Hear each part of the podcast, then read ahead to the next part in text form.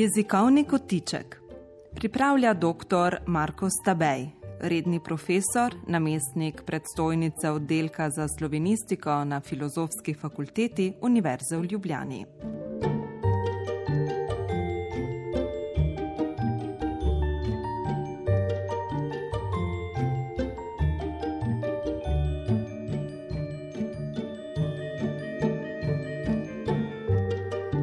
Jasnost.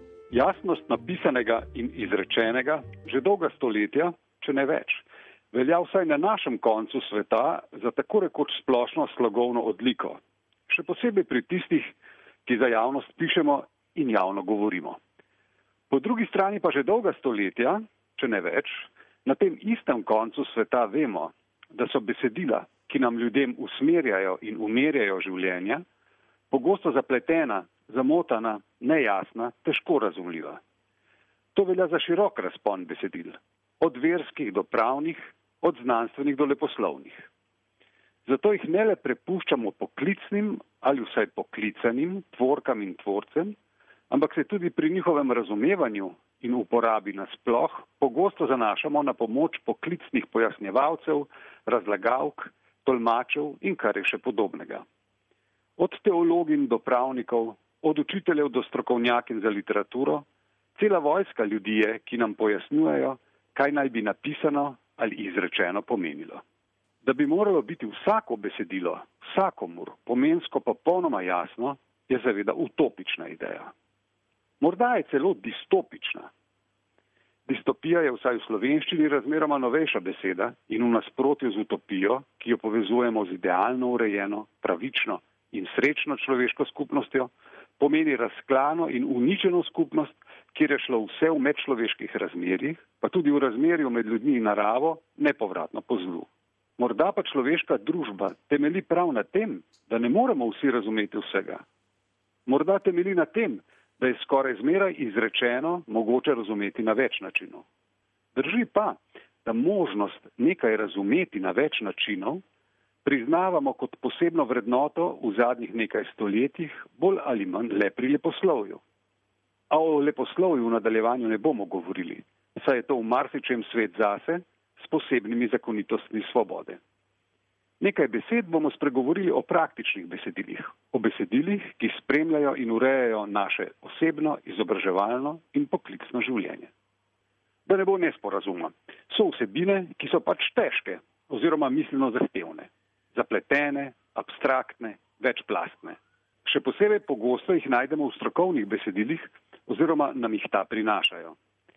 Če nimamo zadostnega poprešnega vedenja o besedilnih zadevah, če ne poznamo dobro uporabljenega strokovnega izrazja, bomo taka besedila le stežka razumeli, pa še to le s precejšnjim dodatnim naporom. To, da to ne pomeni, da tudi taka besedila ne morejo biti kar se da jasno napisana. Temeljni pogoj za to je, da znata avtorica in avtor takih besedil izstopiti iz svoje vloge in pogledati na svoje nastajajoče besedilo od zunaj, se uživeti v bravca in bralko.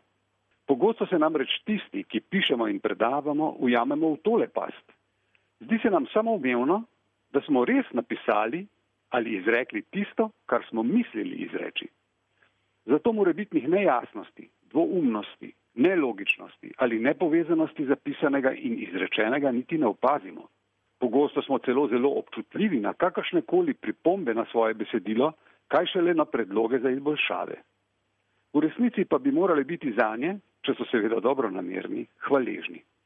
Skoraj vsako besedilo je mogoče glede jasnosti in razumljivosti še izboljšati, je pa zato potrebna izkušenost, pa tudi čas, predvsem pa pripravljenost na kaj takega.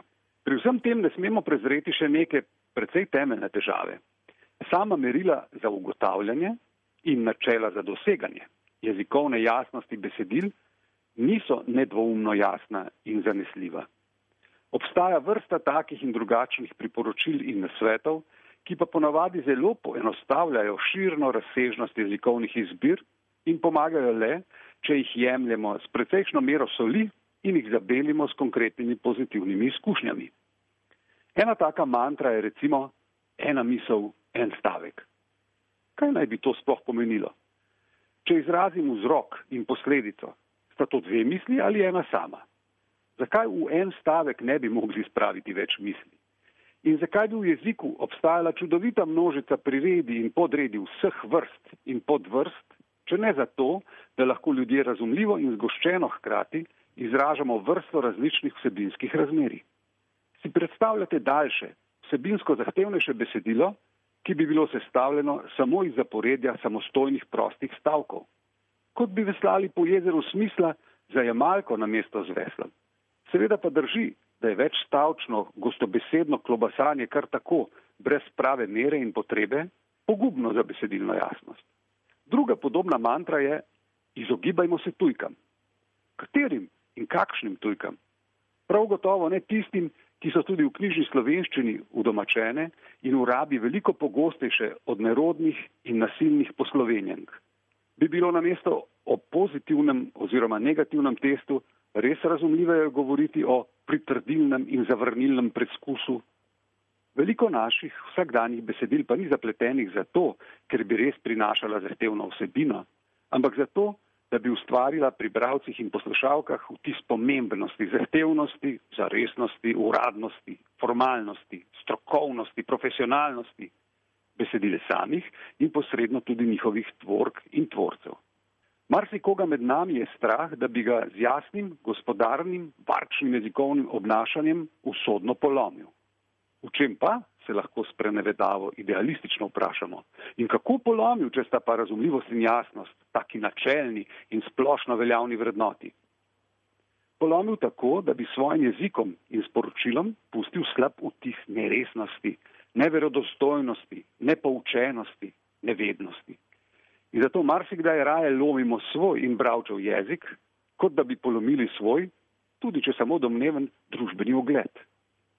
Zakaj moramo uradno izjavo naslavljati z zadeva, dvopiče, izjava, če bi bil čisto dovolj jasen naslov izjava?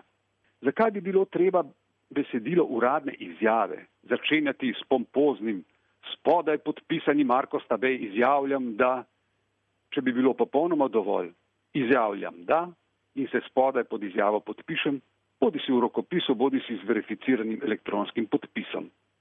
V teh in takih primerih je manj, glede jasnosti, več. Kdaj se bodo ne le krancem, ampak vsem slovensko govorečim in pišočim besedila zjasnila? Popolnoma nikoli. To, da zavedanje, da je uradna, izobraževalna, javna besedila treba tvoriti odgovorno, z mislijo na pomensko jasnost, pa seveda tudi vljudnost, vključevalnost in druge potrebne lastnosti, se mora širiti še naprej, v dobro vseh nas.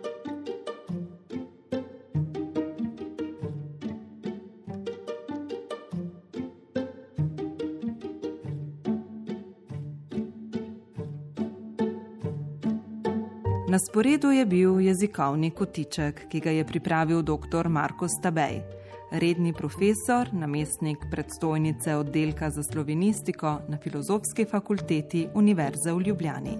Uredništvo Majrim Keber.